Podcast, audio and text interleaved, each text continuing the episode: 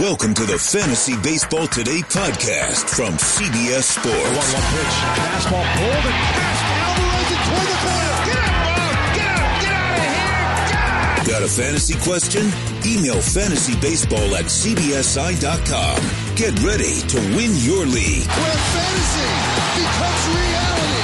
Now, here's Adam, Scott, Heath, and Chris. Here it is, opening day. I hope you all are as excited as we are. Welcome to Fantasy Baseball today. Every team is in action. We're going to break down every game, tell you one player or one storyline to watch for in each game. We also have bowl predictions, MLB predictions, and we're going to start with an over under. Scott White, this is for you, a fresh over under. Over under three and a half steals for Francisco Lindor this season.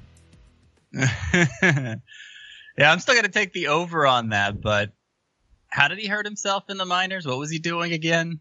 Oh, he was running the bases. So yeah, when he is ready to go, anymore. I have a feeling uh, they might want to limit how much he does that. Well, welcome to Scott White. Welcome to all of you out there. Hello, Creeth. How you guys doing? I'm great. Apparently, Mr. Professional here Right. watching the video doesn't want to participate in the theme of opening day, which is being a baseball fan. Firmly establishing myself as the only unbiased analyst on the podcast, the only non-homer, as I have always said. I am the voice of reason. Wait, can, can we all Ridiculous. can we all establish right now? and I think I know what the answer is going to be, and I think I'm not going to like it. But on the count of three, I'm going to go one, two, three, and then we're all going to say it. Who on this podcast is the biggest homer? Ready? Here we go. One, two, three. Heath. Adam. Adam. What? Come on. It's unquestionable. It's definitely Adam. like if if Heath had spent the entire offseason singing the virtues of Ryan O'Hearn, Who, who's been better than Greg Bird? we could make that case. If I had, you know, just No, you done have. nothing. No, no, no. But those guys are actually good. Unlike Greg Bird. If I had spent the entire offseason just like, guys, you gotta draft Garrett Cooper, I, I could get that title. Scott, the, the Braves really don't have any bad players. Right? Well, the, like, Uh, Julio Uh, Teheran. I mean, I Mike had three Foltynewicz. Braves on my uh, I had Teheran. three Braves on my initial bust list. So Mhm. there Yeah. you go. check them off. There you go. Scott have been telling us that Julio Teheran was an above average starting pitcher. Gosh, Heath, with your with your judgmental hot takes today. Oh man. Um, Francisco Lindor. Let's start with that. He sprained his ankle running the bases. Leonys Martin is likely going to lead off for Cleveland in the interim. Eric Stamets is going to play shortstop. Uh, Hanley Ramirez made the roster. So I guess just to put it into context of how valuable you think Francisco Lindor is, if you were drafting today, Chris, Heath, and Scott, when would you draft Francisco Lindor? I think you still go third round. 22nd overall. I had been letting him slide to late in the second, so yeah, I think I think probably early third makes sense. I, we don't really have a timetable for this injury. It's not as bad in my mind as a calf strain, but it's going to you know, cost him. I would imagine all of April. Scott, the calf bone is connected to the ankle bone. So, There's no calf bone. yeah, there is. There's a calf muscle that he No, it's the calf bone's connected to the Ankle That's bone. how the song I goes. think it's the shin bone. No. Right. Uh, so, uh, uh, okay. Do you, h- what are your expectations, uh, or how reasonable is it that Francisco Lindor comes back and is MVP caliber when he plays? Slightly worse than MVP caliber is my expectation. I think you, you, you should expect him to to struggle a little more than he would otherwise. I don't think you just expect him to step back on the field uh, after missing all of spring training and the first maybe month of the season, and then just be himself. Especially since he will liter- literally not run ever. Okay. Yeah. We, you, I Just think you do nothing have, but singles. have to be a little concerned about the steals, I guess, um, as Scott already was, and that was well documented. Okay, fast-paced show today. A lot to talk about. Players we have the most shares of. We have finished our drafts. Who do you have the most shares of? Scott White. Well, I didn't actually count it all up, uh, but I would guess the player I have the most shares of is Chris Archer. Off the top of my head, uh, I did write a column players I keep drafting where I named 16 of them, and he was among them. I, I would guess he's the one I have the most. Heath? I actually have a color coded spreadsheet to tell me the answer to this question. I know it. Nerd. Um, uh, it's a three way tie. Matt Carpenter, Paul DeJong, four way. Michael Brantley and Luke Weaver. As I've always said, Heath loves St. Louis. That just proves that I'm not a homer. No, you just love St. Louis. It's right. It's close by. And they're sliced bagels. Yeah.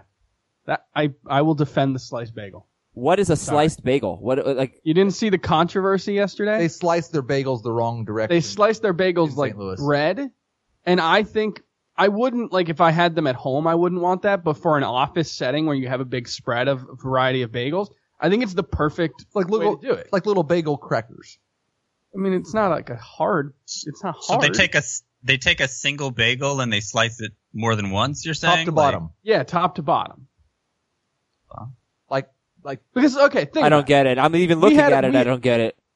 we had a breakfast spread yesterday, uh, uh, brought by by the company, and it's a bunch of bagels and some cookies and muffins. It's great, fruit. but it's not it's not the healthiest thing, and a bagel's not the healthiest thing in the world. I'm trying to watch my weight. I've lost some weight. Uh, hold your applause. Look at you. Look look at Chris. He looks great in, in that orange And slimming. I um I don't want a whole bagel. It's too much. But I'm not gonna rip a bagel in half and then just throw the other one back on the pile. Oh. throw it away. Un- That's- I, that's what I have to do. I have to throw half a bagel away. Do you have you ever seen how many bagels are left at like 2 p.m.?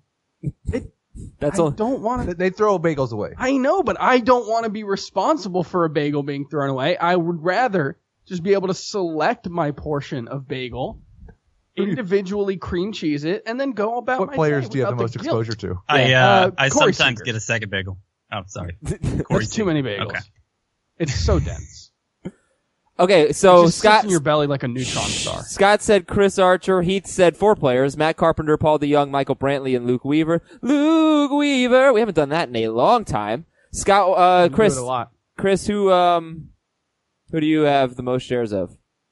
Corey Seager, which is, given the way I've talked about Corey Seager the previous two years, is shocking, but I just feel like he's been a great value this year. I'm not too worried about him living up to his potential. I think he's, you know, there's some risk coming off hip and elbow surgery, but when he's falling to like 70th, 80th overall, I feel like he's just too good a value there. And it reached the point where Scott would just start saying in the draft room, Chris is about to take a shortstop or Yeah. second or third. You took Uh, a lot of yeah. shortstops. Now was- I do have a question though. Do you know that you actually like have you kept track, or is this another guess?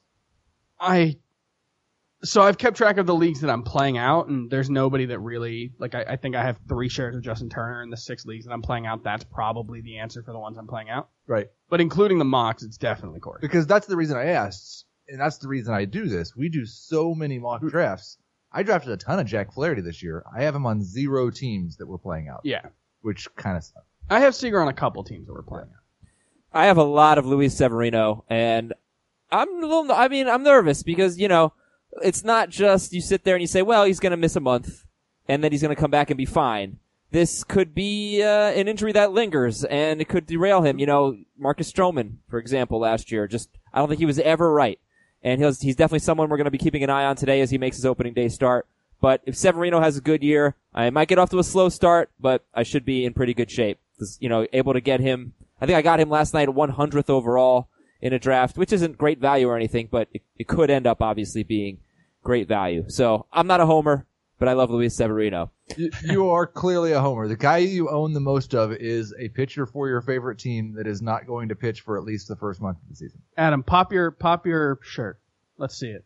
Oh yeah, right, right there we go. I had to stand up There you go. or sit on a phone booth go. or phone book rather. And uh, Is that a child medium or child's large? it is a uh, girls small uh, shirt that I have on today. So a couple things to promote, few things to promote. Sportsline. All right, opening day, a lot of games to pick. You want to play some wagers? Go to sportsline.com. Use the promo code Vegas and get your first month for just one dollar, and you will see how great it is. And you will make it's nine ninety nine a month. Okay, first month for a dollar with the code Vegas, but with the advice you're getting there, you're gonna make that money back. Fantasy baseball today on CBS Sports HQ this afternoon at noon Eastern. Hopefully you're hearing this before that. Please check it out noon Eastern. uh, on CBS Sports HQ. Just download the CBS Sports app and watch HQ. It is free. I watch it on my Roku all the time. If you have uh, Apple TV, Amazon Fire, anything that is connected, you can watch HQ. And we've got the uh, the special edition of our show that you're gonna love. And the madness continues tonight. We're one step closer to one shining moment. The best place to stay on top of all the NCAA tournament coverage is CBS Sports HQ. And that is our free 24 hour sports streaming network. And it's built for fans like you and me. This is smart sports analysis. You're not going to get the, uh, the fake debates, the yelling, the politics that you find on the other sports networks. You're going to see, like I said, fantasy baseball content on HQ. It's always on. It's always free. Download the CBS Sports app. We got bold predictions today, so I want to tease a little bit with one bold prediction now and the rest later. And then we're going to give some MLB standings. I got the Angels making the playoffs. Yeah. Woo! Um, that could be a bold prediction. Scott, give me one bold prediction that you'd like to talk about right now. Uh, okay. I believe, I don't, I mean, these are bold predictions, so I don't know how much I believe it, but I think it's plausible that two Rockies starting pitchers could be in the top five Cy Young finishers in the NL. My best guess for who those would be would be German Marquez and Jon Gray, but you know, maybe, maybe Kyle Freeland is able to, uh, repeat the feat. He was fourth in the NL last year. Okay, I like that. German Marquez. Boy, I hope you drafted in some Yahoo leagues, Scott, because German Marquez was very low. I did a Yahoo draft last night. And, uh, I don't play with those Yahoos. Yeah. Come on. I, if, if you play in a Yahoo league, you do not ever have to worry about position scarcity. Ever. I was shocked that Carlos Santana was not catcher eligible. He was third base and first base eligible. Um, alright, Yeah. Chris, how about a bold prediction from you? Daniel Murphy will hit 350. That is my bold prediction. I, I thought, I thought it was 360. 360. Is it 360? I think it was 360. You're getting a little cowardly on Even the bolder, Daniel Murphy will hit 360. That's what I meant to say. He hit 347 in 2016, 322 in 2017, and that was not playing half of his games at Coors Field. And then his skill set just completely evaporated because of his knee injury last year, and he hit 299 with a 308 BABIP.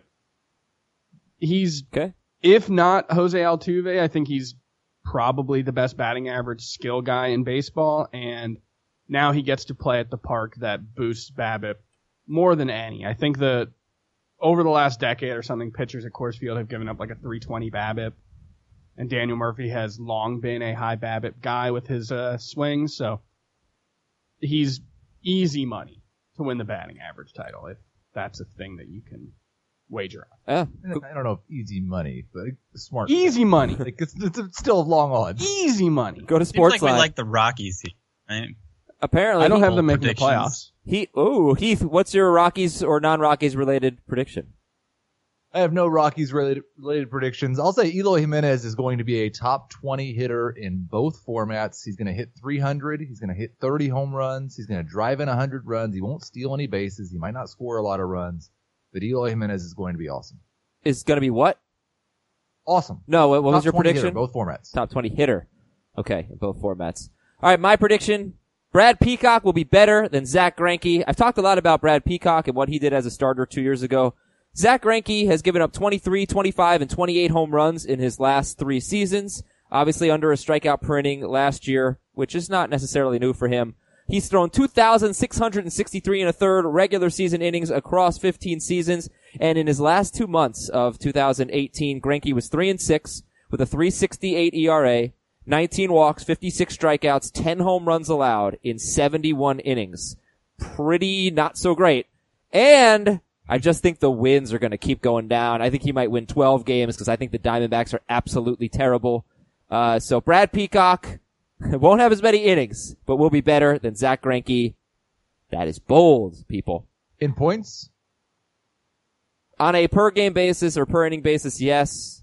Season is- long. that's- that's- that you're saying nothing. yes. Say yes, Adam. Have Yes. the courage of your convictions. Yes. Don't Bra- let Heath bully you. Brad Peacock better than Greinke. There we go. I, I did just bully him into saying yes. You did. But neither will be as good as Luis Severino. Okay, so uh, a few rankings disputes. I want to do more of these throughout the throughout the season. One of them not exactly a dispute, but we should talk about Fernando Tatis. But let's start with Peter Alonso. They are not ranked all that differently. But Scott, you have Alonso 14th in points, 13th in roto at first base. And Heath, you have Alonso 19th in points and 18th in roto at first base. So we're going to talk about Alonso, Fernando Tatis Jr., and Joey Lucchesi. Major rankings disagreement there on Joey Lucchesi. Let's kick it off with a guy who's going to be in the opening day lineup for the New York Mets. First baseman, Peter Alonso. Scott White, the floor is yours. And let's see, I'm going to give you guys 30 seconds each. Go ahead. Yeah, I'm very excited about Pete Alonso. There wasn't too many hitters who had a more eye opening spring. Obviously, the Mets wanted him on the roster, and he seized that job with gusto, but made a lot more contact than I think I even anticipated. And while I'm not necessarily counting on that continuing into the regular season, it was a good sign that he's not overmatched by major league pitching and uh, tons of power. I, I'm thinking there's like a Rhys Hoskins outcome for him in his Here- first major league season. Time is up. Okay, Heath Cummings, Peter Alonso. I don't I don't dislike Pete Alonso, and he's one of the last first basemen that I could get excited about having some upside. I do still have concerns because the Mets things worked out pretty well for Alonso in that Todd Frazier was hurt, Jed Lowrie was hurt. They've got some openings. They start their season though with nine games basically against aces. They've got the Nationals for three, the Marlins for three, and then the Nationals for three. I'm afraid Alonso gets off to a slow start against all those good pitchers. I'm I do think there's quite a bit of upside there though. Wait, the Marlins for three? Chris didn't even acknowledge me. Uh, okay. well, I just we don't know which of the Marlins aces are going to be there. Well, they got Aces. five. Four. Aces, Four. Right. four. Okay. St- We're calling them stallions. Okay, so I, I don't know that there was much of a debate there, but relevant player, worth talking about. I'm gonna give a, I'm gonna say that one's a draw. And Fernando Tatis Jr., you both have him 15th. Scott has him 14th in Roto. But Heath talked about, you know, he's in the Paul DeJong, Gleyber Torres, uh, range. And Scott, you haven't had a chance to talk about Fernando Tatis, so I'll let you go first again. 30 seconds on the clock. Talk about Fernando Tatis, who I took in two leagues yesterday. Uh, very excited. I think I got him like 130th overall in one league and 115th maybe in another. Go ahead, Scott. So my ranking is is meant to be on the cautious side. There's a chance Fernando Tatis comes up and is so good we're drafting him in the first round next year. I, I think he has a, a honestly it's a Manny Machado like skill set for him, but he's 20 and you know obviously hasn't spent much time in the upper minors. Uh, but there's power, there's speed. I you know the downside is he strikes out too much potentially and, and ends up hitting only 240 um, and shortstop being, you know, I just have him a couple spots behind Jean Segura. So shortstop has a lot of depth, like we said. Uh, but in terms of, um, rostering him, I, I would, I would have a hard time giving him up knowing the upside right now if I was lucky enough to roster him. I figured you were wrapping up anyway, but I would just play the buzzer sound. Uh, Heath, any thoughts, uh, on day two of Fernando Tatis mania? Yeah, I said a lot of things about Tatis yesterday, and Scott said everything that I pretty much agree with just 30 seconds ago. So I want to attack Scott, use my time to attack Scott for scoffing at the Gleyber Torres Paul DeJong range of my rankings. Oh, you saw that. because their ADP may not be the same, but their profile is almost identical. I think it's No, I- brilliant I- to say he's in that range because you really can't be wrong. No, was a 140 pick range. No, it's I've- brilliant. It's I've the pointed- smartest game three move you can make. Did you get that from me that his batted ball profile was basically identical to Paul DeJong last year? I wasn't talking about his batted ball profile. I was talking about his actual production in the major leagues and his projections for 2019. okay. I do Uh, want to say. oh, sorry. Go ahead. I do think Torres has considerably more upside than DeJong. So there's a gap between the two on my rankings, and there is, I think, for most people. Uh, so that's why I scoffed at that, that range. That sounds like a wide range. I do want to say one thing about Fernando Tatis. There was this big argument on Twitter. The fantasy baseball community was torn asunder on the question of how good will Fernando Tatis be, and you know the projections don't think he'll be great, but uh, one thing to keep in mind is like Scott, you compared him to Manny Machado, and I think that's a great comparison for this reason. Nobody would think comparing Fernando Tatis to Manny Machado would be an insult But Manny Machado only had a 755 OPS as a rookie, only 14 homers, only six steals. He wasn't a great fantasy player.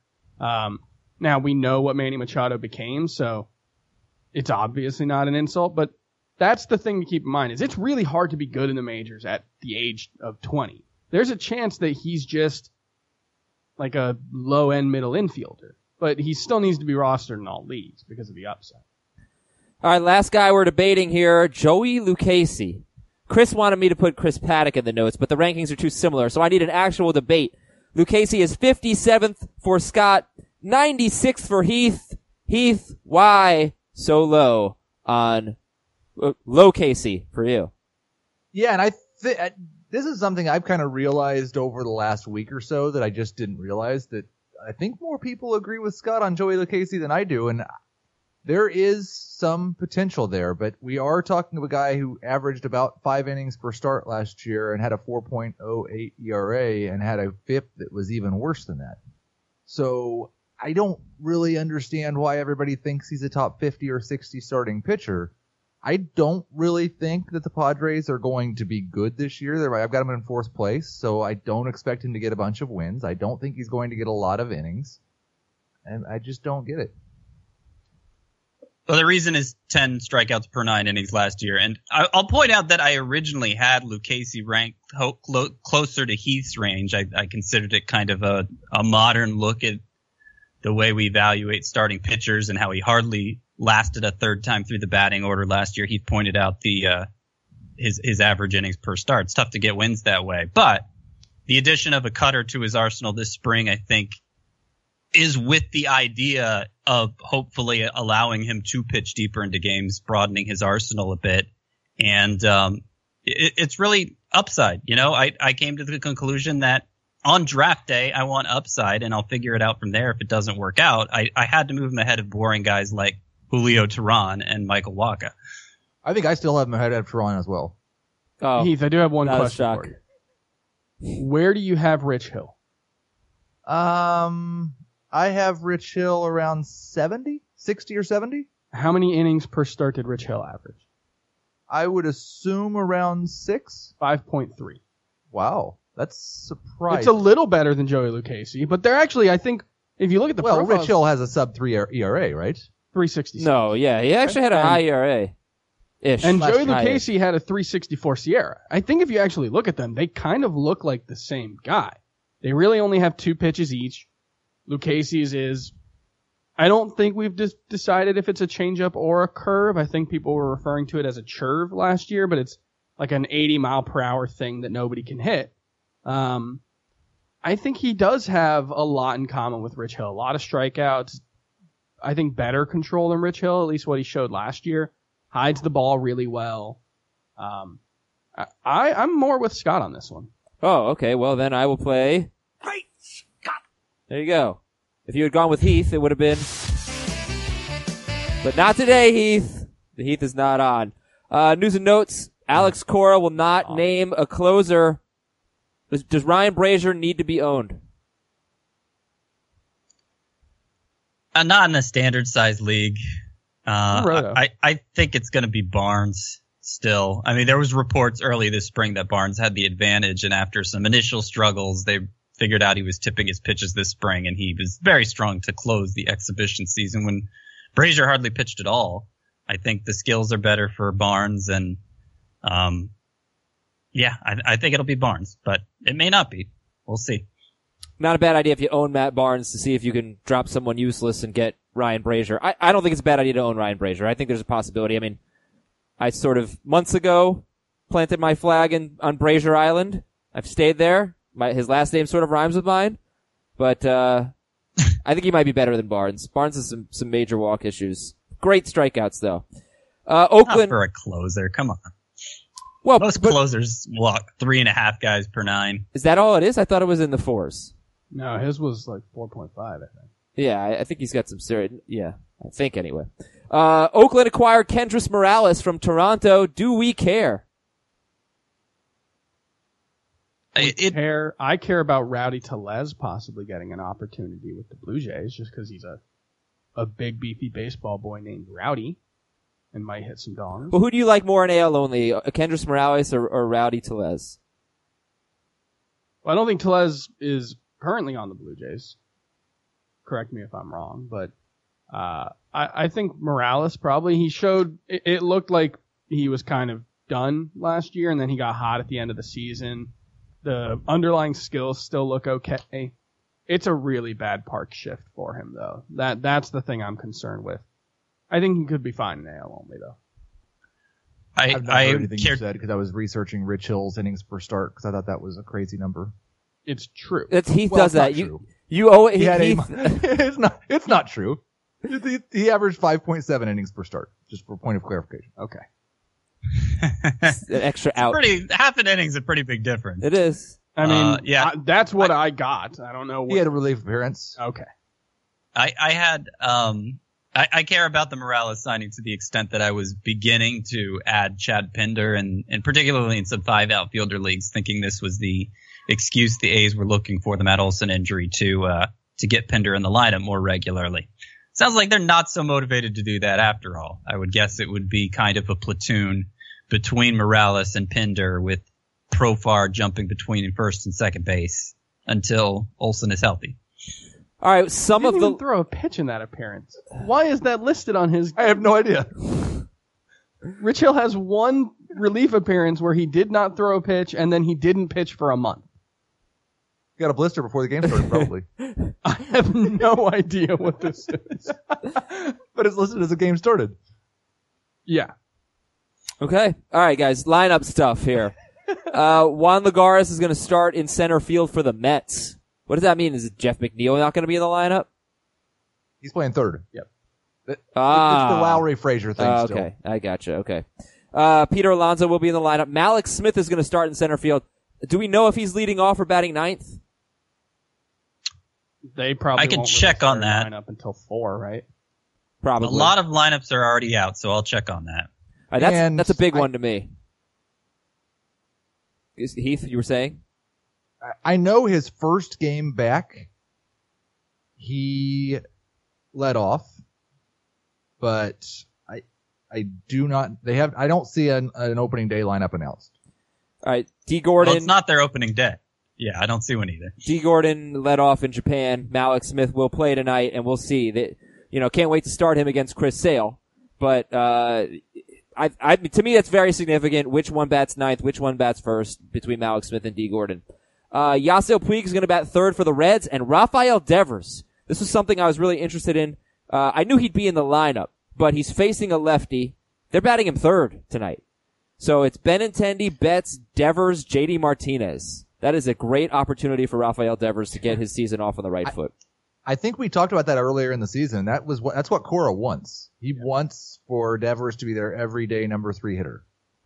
I'm. I, I think the Puig thing though is really interesting. It's it's we, we knew he was going to bat in a better spot than he did with the Dodgers, but I was thinking more on you know like fifth maybe.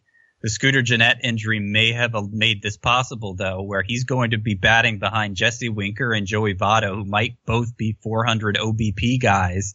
A lot of RBI t- opportunities there, and of course uh, potential for more bats than we've seen from him in a few years. Do we know if Nolan Arenado is batting second? I I, I hope he does I does don't think that's been.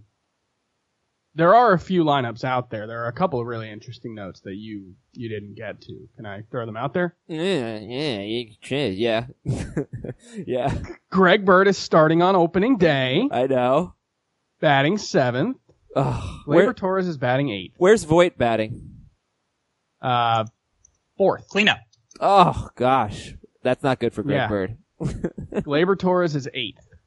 It, Okay. That that makes it difficult for DFS because I think a lot of people are going to want to play four Yankees.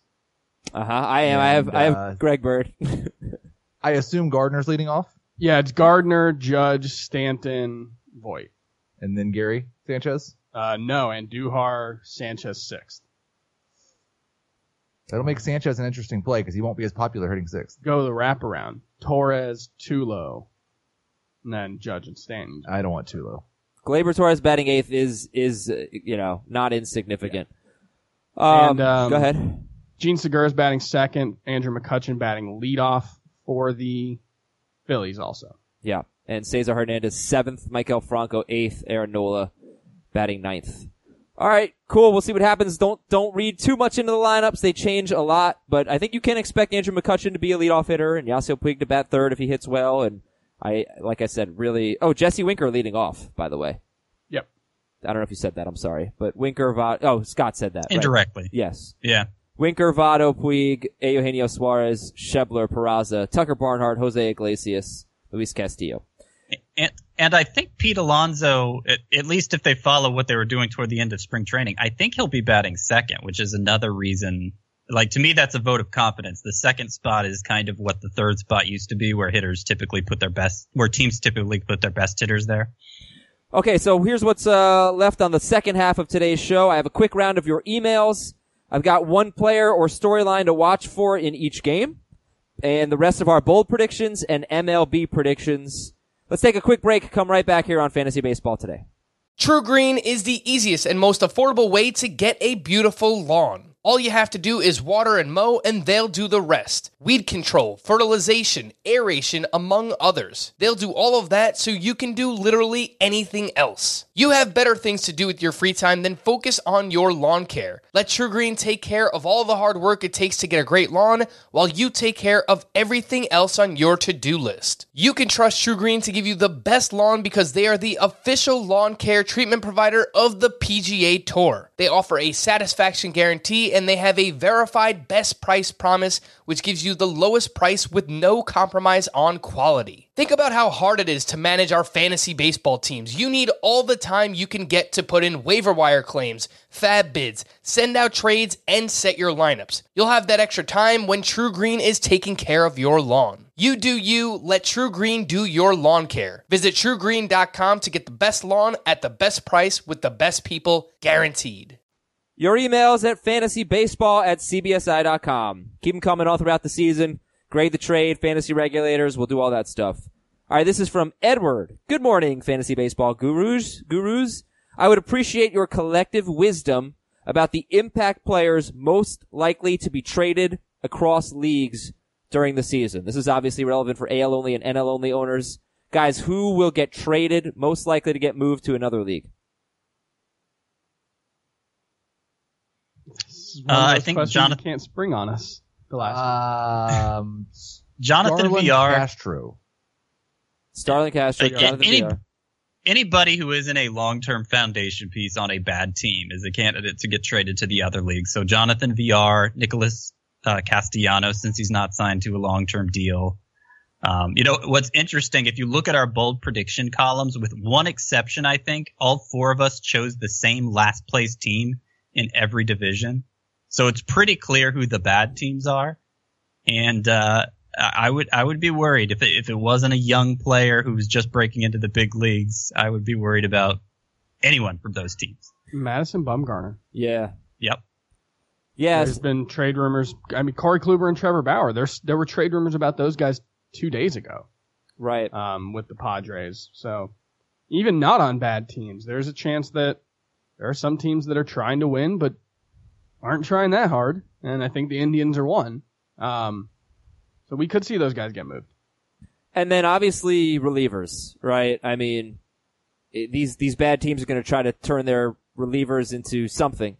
So, Yeah. I, I mean, I think we all, Drew Drew Steckenrider if he emerges this year. yeah, but we all feel like the Padres could be solid. We have them third, third. I have them third. He, Scott has them third. Heath has them fourth. Chris has the Padres second. But if they don't do well, Playing in the playoffs. you have them in the playoffs. Oh yeah, baby. No, Homer pick. That's crazy. You're not even a dad. How could that be a homer pick? Um, Padres, you know. So, yeah, so they could, closers on bad teams. Let's just say that. Those are the most likely guys to go. Uh, next email is from Mark.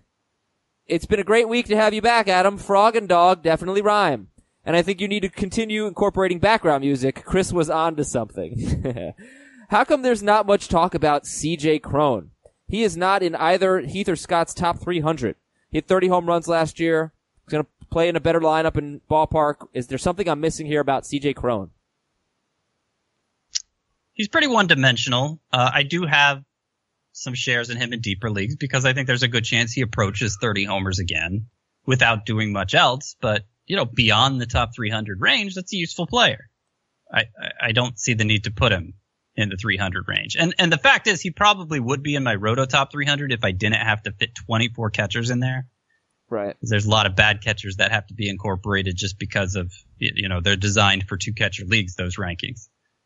I, think I'm pretty consistent in um, being lower on the guys that break out in their late 20s, um, closer to 30, and especially when the breakout is barely fantasy relevant.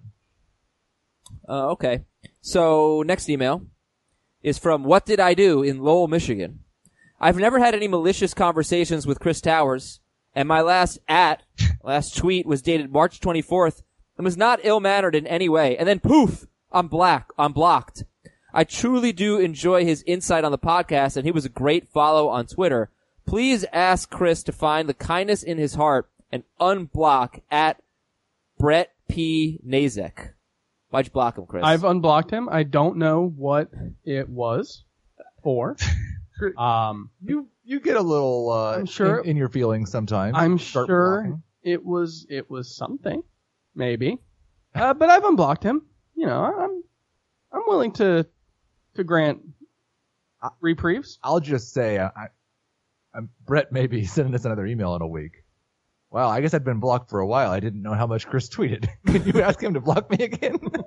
and it's just it's just so weird because like Chris never says anything mean to other people on Twitter, you know. So like, Are you kidding?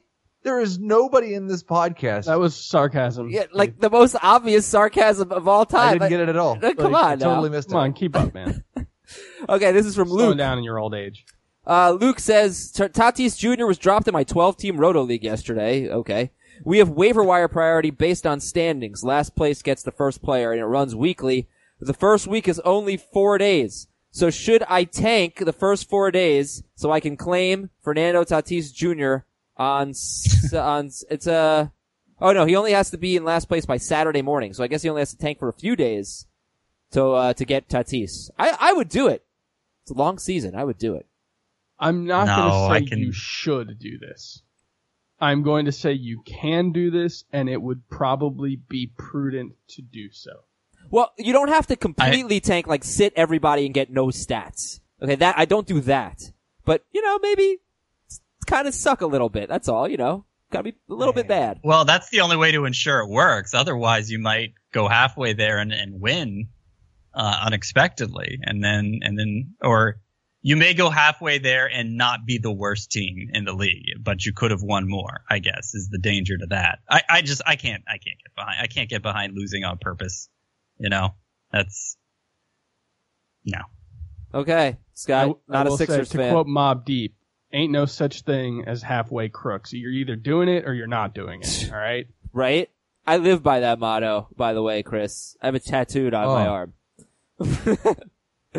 And uh, I'm going to skip this last email, but I'm going to give a shout out to Ed S. in Jacksonville. He's a diehard Cubs fan. He grew up four blocks from Wrigley.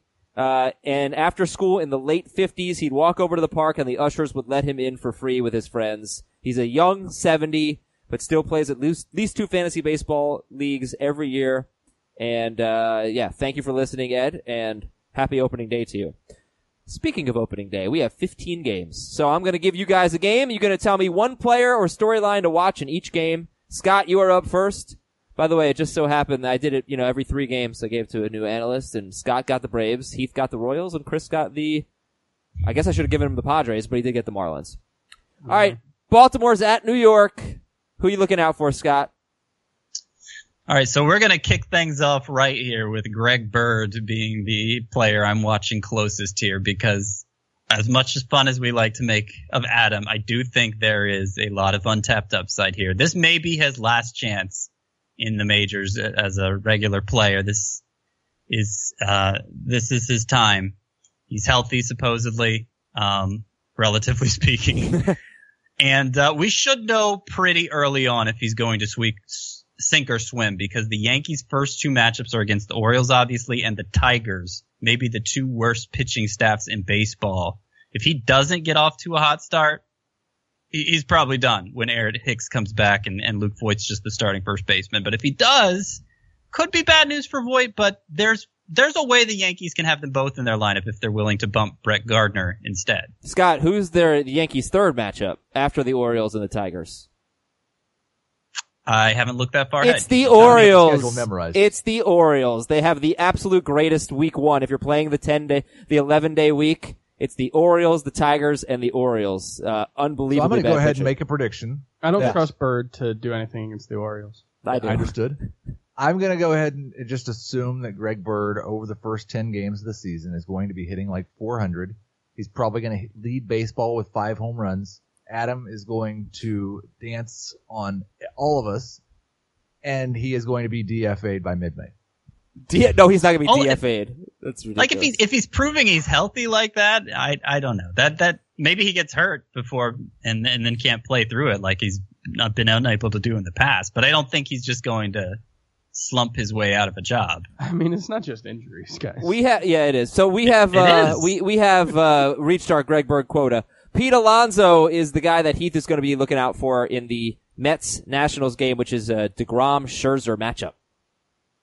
Yeah, and I don't want anyone to think that because I was on the low end of Alonso during our rankings dispute, I don't think there's a ton of upside or things to be excited about here. There certainly is.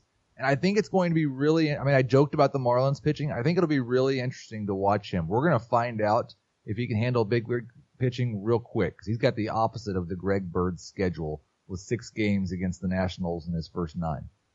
Let's go to St. Louis and Milwaukee. Good one here. Chris, who are we looking out for? I'm going to be watching for Ryan Braun. I know this podcast in particular is not particularly insi- excited about Ryan Braun, but he did rework his swing. He's actually still been a pretty good fantasy player, uh, even in his decline years, because he still runs, he s- still hits for decent power. He work- reworked his swing to try to tap into some more power. So I want to see what that looks like in the first couple of games of the season. Scott, Atlanta and Philadelphia. Who's the player to watch? Yeah, I didn't actually love my choices here, but uh, so I'm I'm going with David Robertson. If you know, pres- if if the if the Phillies are ahead and it's a save situation heading into the ninth inning, um, if if Robertson comes in earlier than the ninth inning, or if he's not the one who comes in the ninth inning, the level of panic that will sweep through the fantasy baseball world is going to be uh, it, it'll it'll be fun, I guess. I I think he's the obvious choice to lead the team in saves, but it it probably won't be in every save situation scenario. Heath gets the game of the day. Blue Jays, Tigers. Who are we keeping, uh, keeping an eye on? Unlike Scott's game between the Phillies and the Braves, there are numerous options in this game to get excited about. The Tigers and Blue Jays, two up and coming teams. I'm very excited though to watch Marcus Stroman against a pretty weak lineup. I don't think he was as ba- is as bad as he was last year. He was dealing with that shoulder problem all year long. Says he feels healthy. I expect him to get off to a good start, and he's my favorite DFS pitcher of the day. All right, let's go to Chicago and Texas. Cole Hamels revenge. And, oh, you know what? I'm sorry. Scott, wait one moment on Chicago, Texas. We have Houston, Tampa No Bay problem. first. Chris, you have the Astros and the Rays. So there are a lot of guys on this in this series who I'd be excited to watch in a couple of days, but for right now, the opening day pitchers are two of the best pitchers in baseball. So I'll go with Tommy Pham. I want to. We know how up and down he's been. We know about his vision issues. He's a guy that I always want to see where he's at at any given moment. So you know we'll keep an eye on that. If he swings and misses seven times today, which he's totally liable to do, you know, then you, you have to start looking at him and say, well, maybe we got to be a little worried. Okay. And now, Scott, Cole Hamels revenge. Chicago and Texas. Ooh, Cole Hamels would have been a good pick because he was so bad at Texas. Yeah, oh, but yeah. Uh, I, I'm going with I'm going with Nomar Mazara, uh, who supposedly reworked his swing with the hopes of getting more fly balls, and and that would be the key probably to unlocking his potential. I'm watching to see if there are any results uh, for that in the first game because there certainly weren't this spring. Had did basically nothing. Uh, I was wrong, by the way. It's Jon Lester. We talked about Cole Hamels. He is facing. Oh. He is facing the you go. Rangers this weekend, but it's it's Lester tonight against Mike Minor. So apologies there. Next game, Angels and Oakland. Heath, who are I like this one, Heath. We haven't talked a lot about this guy, but you got your eyes on. We talked a lot about this guy last year because Kole Calhoun was one of my favorite sleepers, and he was just dreadful. He was also banged up for a lot of the year. He finally started to hit a little bit in the second half, but he, I expect to be the leadoff hitter all year for the Angels, and he had a pretty good spring. He's going to hit in front of Trout. I think Calhoun could be one of the best sleeper outfielders. I'd like to see him get off to a good start, start this year, though, not struggle like he did in 2018. All right, we got uh, a few more games left. Colorado is at Miami. Chris, I hope you're going to the game, but if you're not, or even if you are, who are you keeping an eye on in Rockies Marlins? I think I'm going to go on Saturday. Can't really get out of work today, but I'm going to be keeping an eye on Jorge Alfaro unless they're Lewis Brinson in there. I just want to see them make contact with the baseball. That's really all I'm asking Okay, for I, today. I want to see. I mean, I assume Hampson will not be in the lineup today. I don't know if that's been determined yet. They, Yeah. they haven't released their lineup yet. Yeah, I'm, I'm interested to see what happens there. Ryan McMahon Yep. is a righty on the mound, so that's good for him. Um, but yeah, we're, we're obviously we've been keeping an eye on that all spring. Pittsburgh's at Cincinnati. Scott, we got to see something from Luis Castillo today. Yes, we do, because obviously he's a popular breakout again for good reason. The stuff uh, is great. The potential for to be a really good control pitch. Uh, there's a lot of upside, clearly, and this is one of the weaker lineups in his division, Pittsburgh. So I, I want to see him light him up today. If he doesn't, doesn't necessarily mean anything, but it's it's not how you want to see his season start after what was a pretty disappointing year last year. And Heath, I will be rooting very hard against Zack Greinke. You heard my bold prediction earlier. You've got your eyes on him as he faces the Dodgers in Dodger Stadium. It's a revenge game for Zack Greinke, like his 17th, because they play them 20 times a year, but still. Um, no, I, I think it's interesting because I get your point on Zack Greinke. I also get Scott's point on Zack Greinke, and I'm kind of in the middle of you two and see both as possibilities. I'd like to see what his velocity is in his first start. I'd like to see if it matters, because a lot of times for Zack Greinke, it just doesn't. And I think that if he has low velocity today, that we, you know, if, if any pitcher has low velocity in their first start, give him a little bit of time. You know, th- that, that does climb as the season goes on. Not to say it's completely But there irrelevant. wasn't concern. There wasn't. There wasn't questions raised about his velocity this spring, unlike the past two springs, right? No, Like, he no, hit there 88. was. There was. I haven't heard anything. Chris, like there was concerns about Greinke's velocity, right? No, not this spring. No. Oh. After his first start, he he actually said, "This is, I I finally don't have any concerns," and it was because he hit 88. That wasn't a joke. Okay, he hit 80. Okay. That's what he said. no, that's fair. Uh, Cleveland's at Minnesota, Chris. Who are you looking at in this game?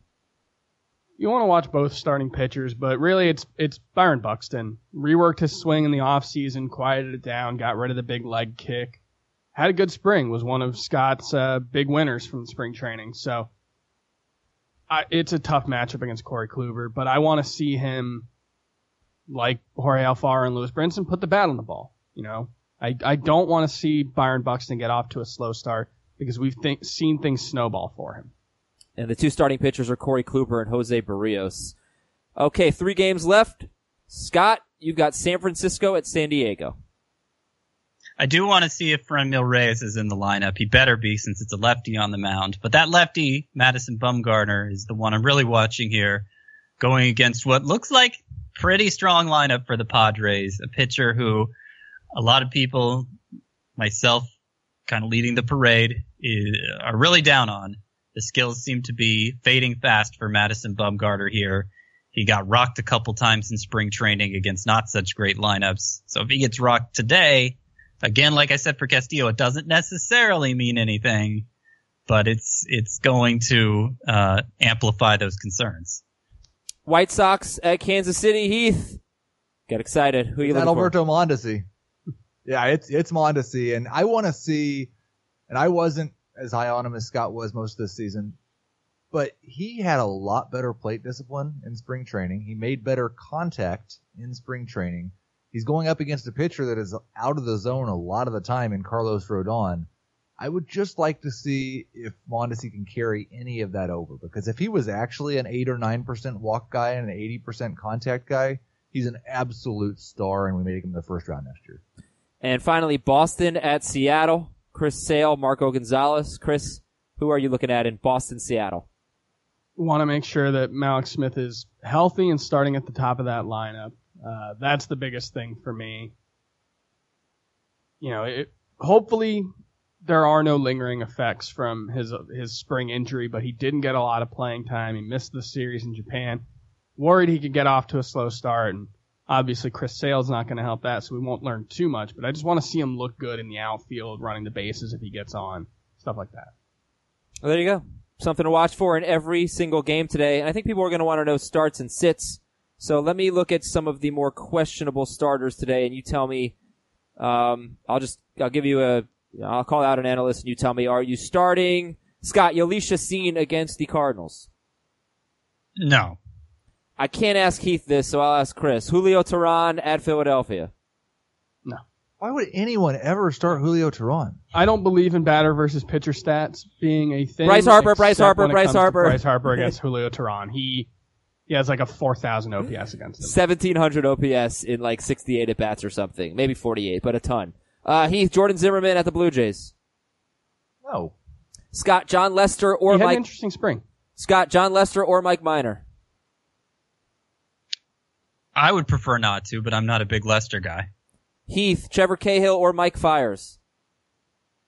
I want to watch both these guys. I don't want to watch them do what they might do to my ERA and whip, so no. Chris, Kyle Freeland eh, or Jose Urena. Kyle Freeland for sure. Uh, probably not Jose Urena. Scott, Madison Bumgarner or Eric Lauer. Or both. I mean, if I drafted Madison Bumgarner, I'm obviously starting him. I didn't, so hopefully, uh, I, I don't mind if he gets rocked. Oh, and Lauer was actually among my 10 sleeper pitchers for this week. Good matchup, obviously, and had a really good spring. I I think that's the guy. That's one of the first guys I'd be picking up, Eric Lauer, if he does well tonight. Not in every league, but I yeah. Uh, let's see, Rodon and Keller. Heath, Rodon and Keller. I'd be more likely to start Keller, especially as a sparp. I think Rodon's a fine um, desperation play, I guess, but I don't want to make desperation plays on opening day, really. And I will have a tough call tonight. Should I start Marco Gonzalez against the Boston Red Sox? What is this Gonzalez's second start of the season? What do you think, Chris Towers? I'd prefer to avoid the Boston Red Sox whenever possible, but you may not have that option. If he's not your worst pitcher, probably go with him. I'm Going to finish the show with bold predictions and MLB predictions. I'm going to get mine out of the way real quick here. Cody Bellinger will be a top three MVP finalist. I think all he has to do is be good, respectable against lefties. And I'm a guy who believes that players can have a sophomore slump and come back and be great in their third season. And I think Bellinger uh, will do just that. I'm very excited about him, and I love that he's dual eligible. AJ Pollock is a top five outfielder in points leagues and top 10 in roto. I'm not sure that he's going to give much of a batting average. He might be a 260 hitter or something like that. But, you know, before his injury, his thumb injury last year, he was on pace for like somewhere in the 29 to 39 steal range, which would have been four straight years with a 29 to 39 steal pace in 155 games. And, uh, I know Chris loves that prediction because he loves AJ Pollock. So I'm high on Bellinger. I'm high on Pollock. Uh, Scott, knock out your next two bold predictions. I have Brandon Lowe finishing as a top 10 second baseman, and I think that's the least bold, maybe, of all of them. I don't know why he's not getting more attention in fantasy. He's still only 25% owned in CBS sports leagues. I think between three positions, he'll play a ton with good power and on base skills. Uh, my last bold prediction is about Luke Voit, player we've talked about a lot, me especially. Looking at the AL crop of first basemen, provided Voit keeps his job over Greg Bird, I think he's going to be the AL starter at first base, Yeah. which obviously says something about what I think of his production too. Yeah. All right. That's cool. AL All Star. Yeah. Yeah, AL first base not so great. Um, Heath. Oh, by the way, I, I do own Brandon Lowe in one league. I am sitting him Like, today in this daily Jose, lineup. league. Jose Abreu still exists, Yeah. right? It's a bold prediction. He's the only challenger, right? Yankees fans can stuff the ballot really well. No, I wasn't Miguel saying Cabrera, I wasn't saying it was maybe. bad. I was just saying like Adam, we're talking about how bad first base is in the American League. It's not like there's It no is. option. Jose Abreu is really it's good. one guy. But that's basically the only one. I mean, there's Miguel Perez. Cabrera, Jurickson Profar. I, I don't think would be on the ballot at first base. Yeah. Not come on. good. Carlos Santana.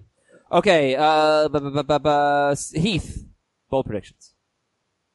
Yeah, I've got uh, Shane Bieber will be the second best pitcher on the Indians. I'm not going to tell you who's going to be first or who's going to be behind him, but he's going to be better than Mike Clevinger no matter what happens. Trevor Bauer is going to have a month or two where he tinkers his way into being a bad pitcher, and then one of Corey Kluber or Carlos Carrasco misses a month. Bieber pro- posts a low threes ERA with 190 innings, 190 strikeouts, and a very good whip. And your last Oh, bowl you want prediction? another one? Yes. Joey Gallo is going to lead baseball with more than 50 home runs. That one doesn't need any explanation. All right, Chris, you're up. Two bold predictions. I've got two bold predictions on Justin Turner. He'll be a top 10 hitter in fantasy, and he is my pick for National League MVP. I think he just has to stay healthy. He's a top five hitter in baseball or top 10 hitter in baseball. Plays at good third base. I think there's a ton of upside. Uh, and it's just a matter of not having one of those random injuries that, that he's gone through. It's not like it's been recurring. It's just something has seemed to happen. I don't believe that's a, a negative skill for him. He's so old, it's kind of a negative skill. There's lots of old guys, man. Is that your? Uh, uh, is, do you have another bold prediction, or are they just all about Justin Turner? Uh, and the Marlins will have three top 50 starting pitchers. Uh, There you go. Pablo Lopez, Caleb Smith, and Trevor Richards being my pick. We've talked enough about them over the last week. Bold prediction. Homer. Yeah, Homer. I believe last year your bold prediction was the Marlins would not have one 100 strikeout pitcher. I think they only had one. hey, that's pretty good then. That's pretty good. Okay, uh, let's talk about MLB predictions here. Who's going to win the American League East? We will go Chris, Heath, Scott for all of these, and then Adam. Chris, who's going to win the AL East? Yankees, you're welcome, Adam. Adam. Who? Who? Adam? Uh, Adam. thank you. Heath? Uh, easiest pick of all the divisions, Boston Red Sox. Scott? Yankees. I took the Red Sox. Severino out for a month. I took the Red Sox. AL Central. Chris, Heath, Scott. Easiest I thought pick in this- the entire league, Indians. I took the Twins. Their lineup's terrible. Yeah, I agree with lineup's Chris. This terrible. was this was the easiest pick. Indians. You, the Indians lineup's terrible, you're saying, Heath. Yes. Yeah, I, I still think the Indians win it. The Indians win it! And, uh, yes. Okay, so th- that was Major, major League. AL West. I got it. Thank you, thank you. Chris? This was the easiest pick. Come on. Astros. I know, AOS. Astros by 25 games. You might be right. This may have been the easiest pick. I don't I don't see another playoff team from that division. Oh, I do. Uh, yeah, the Astros. And I took the Yankees and the Angels as my wild card teams. Chris, who are your wild card teams? Uh, I am going with the Red Sox and the Rays. I don't have to call on you every time, guys. Just go. Yankees, Indians. Okay. Red Sox Rays for me also. Not loving the AL field. Yeah, no, it's not not as good as the NL. All right, let's go to the National League. Who's winning the National League East? Chris, Heath, Scott, Adam, go.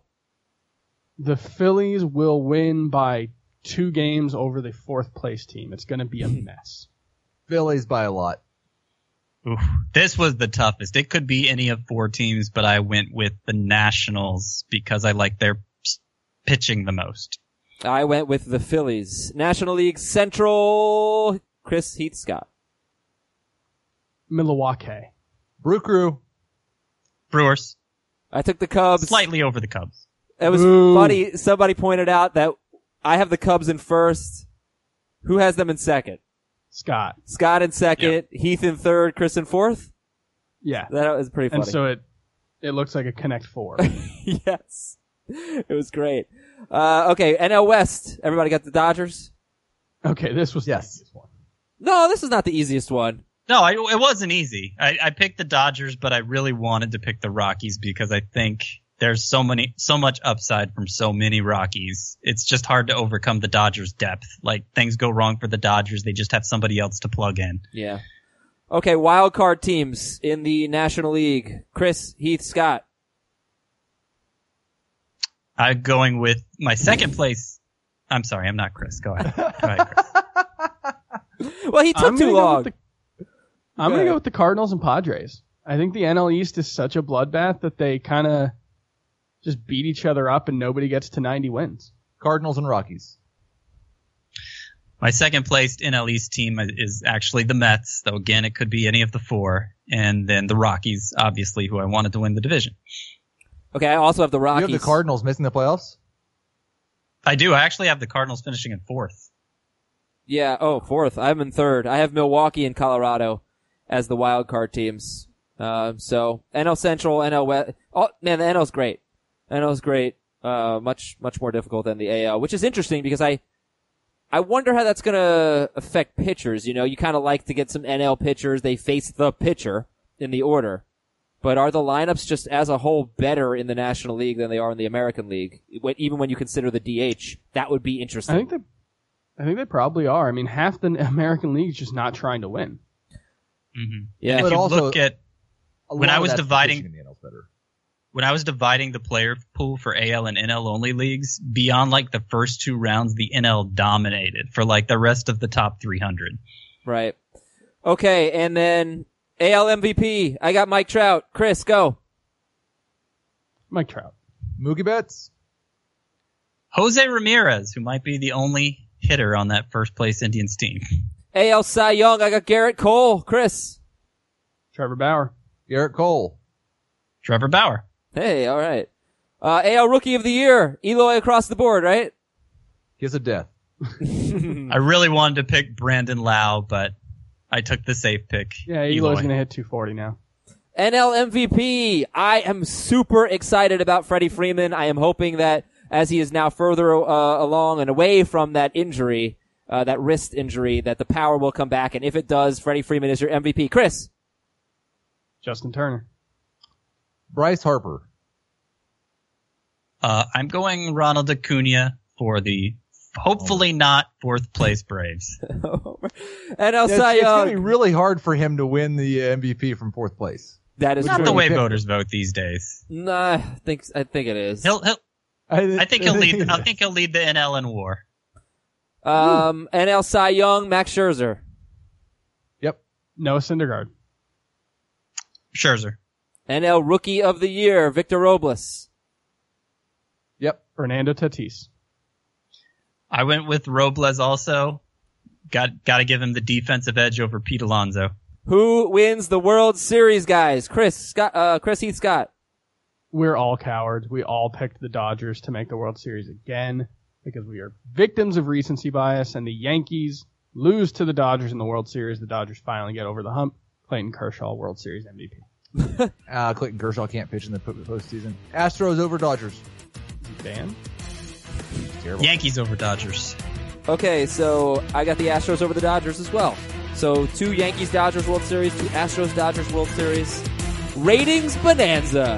Thank you for listening, everybody. Enjoy opening day. We are going to have a lot to talk about tomorrow. We'll see you then.